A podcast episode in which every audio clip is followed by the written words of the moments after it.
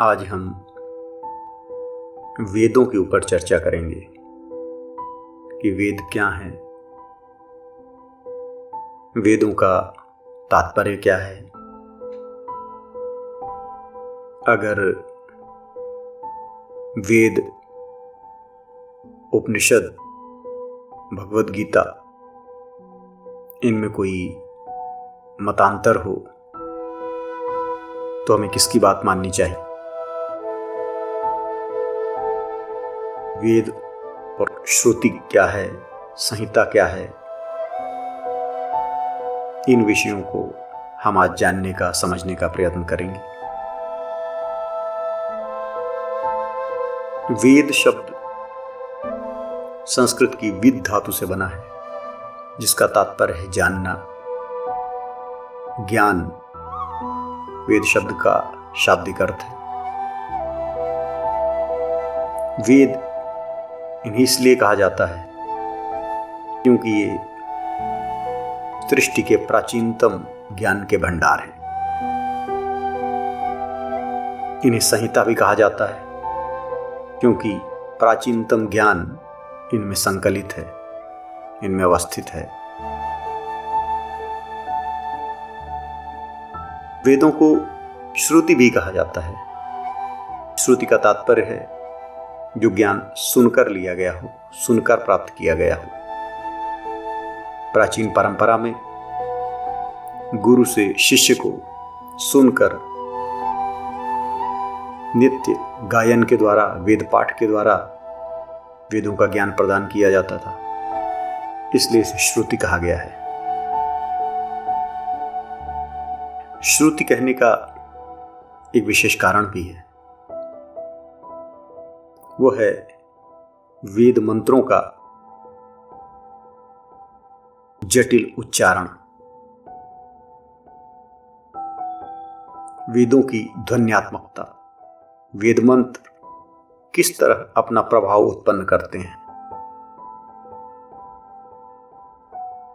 इस पर हम किसी और दिन चर्चा करेंगे। वेदों के श्रुति मूलक होने का। गुरु शिष्य परंपरा में इसके गान के द्वारा, नित्य वेद पाठ के द्वारा अभ्यास कराने का, इसकी ध्वनियात्मकता, इसका प्रभाव उत्पादक होना एक बड़ा महत्वपूर्ण कारण रहा है। इसी कारण से इसे श्रुति कहा जाता है।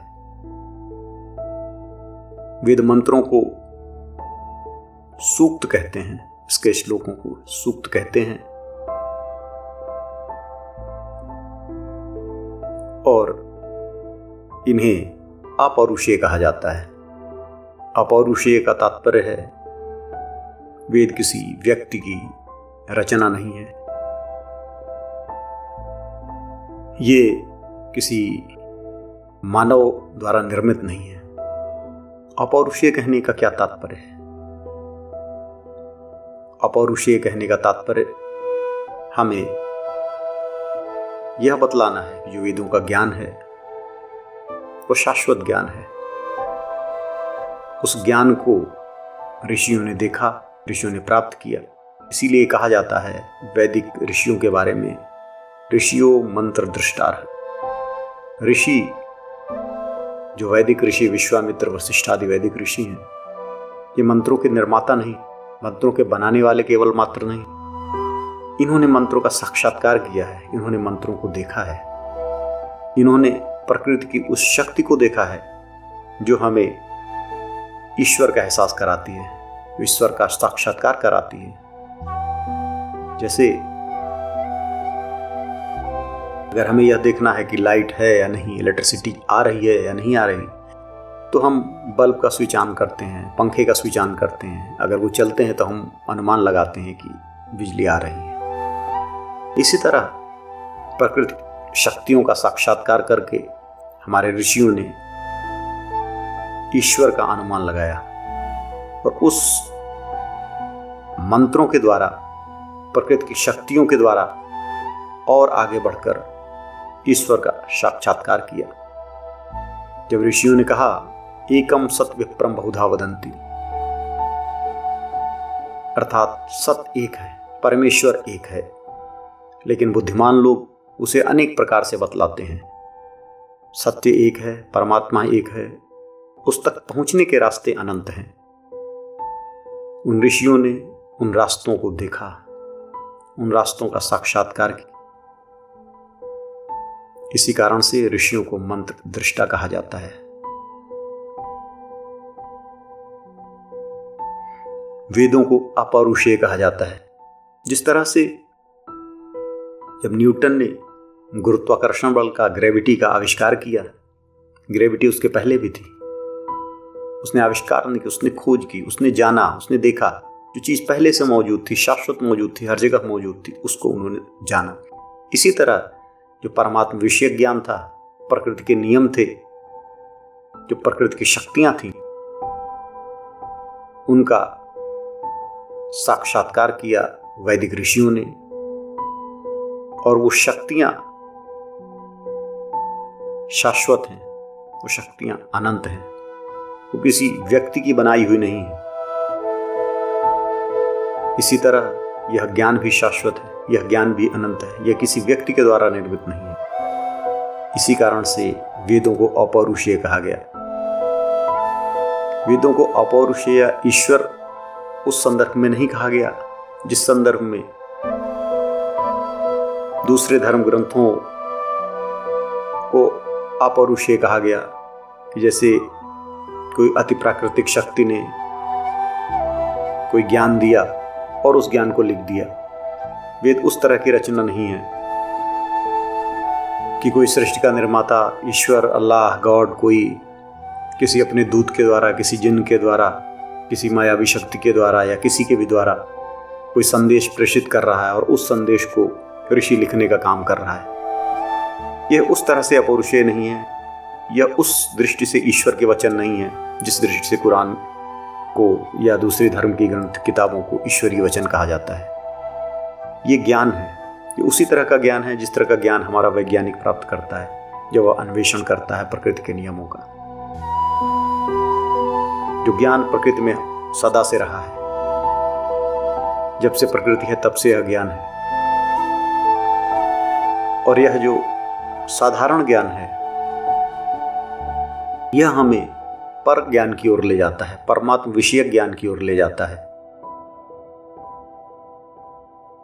इसी के कारण से ज्ञान संबंधी चिंतन होने के कारण, ज्ञान संबंधी विचार होने के कारण और शांत से, नियत ज्ञान से, अनंत ज्ञान की ओर ले जाने के कारण वेदों को अपौरुषीय कहा गया, इसे ईश्वर की रचना कहा गया।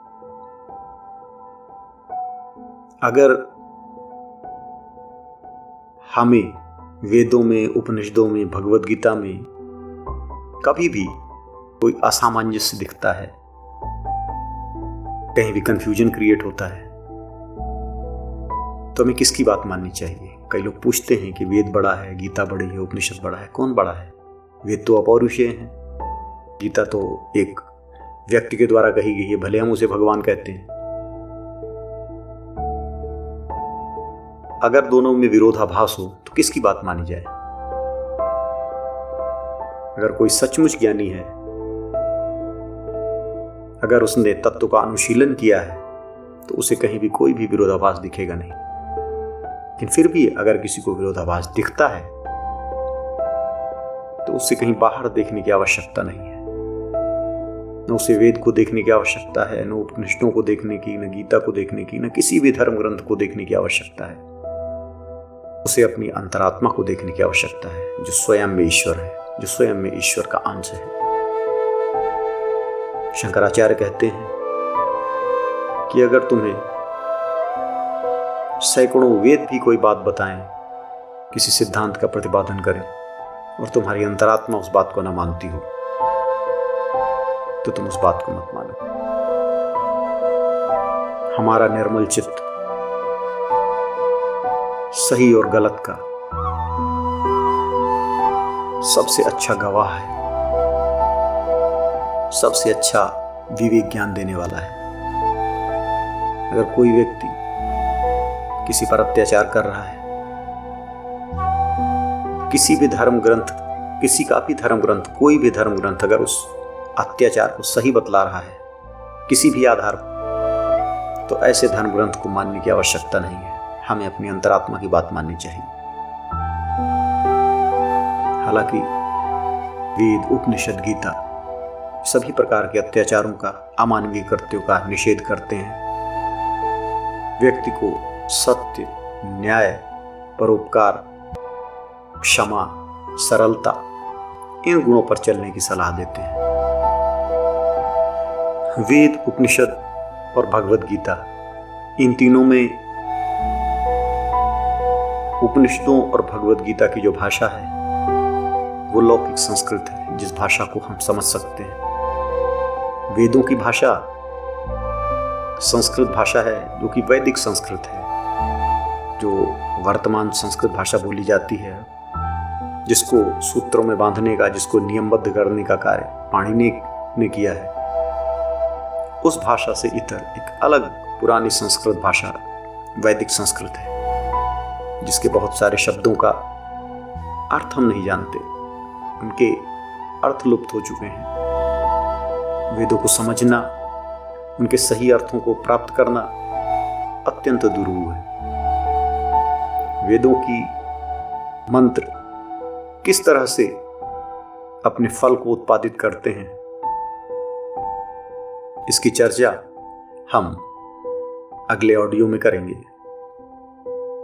लेकिन हमें यहाँ यह बात समझनी आवश्यक है कि वेद उस प्राचीन ज्ञान का प्रतिपादन करते हैं, जिस पर आज का समग्र ज्ञान, समग्र विज्ञान, समग्र मानवता जिस ज्ञान पर खड़ी है,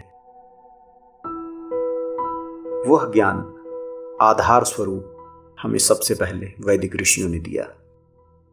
ओम तत्सत।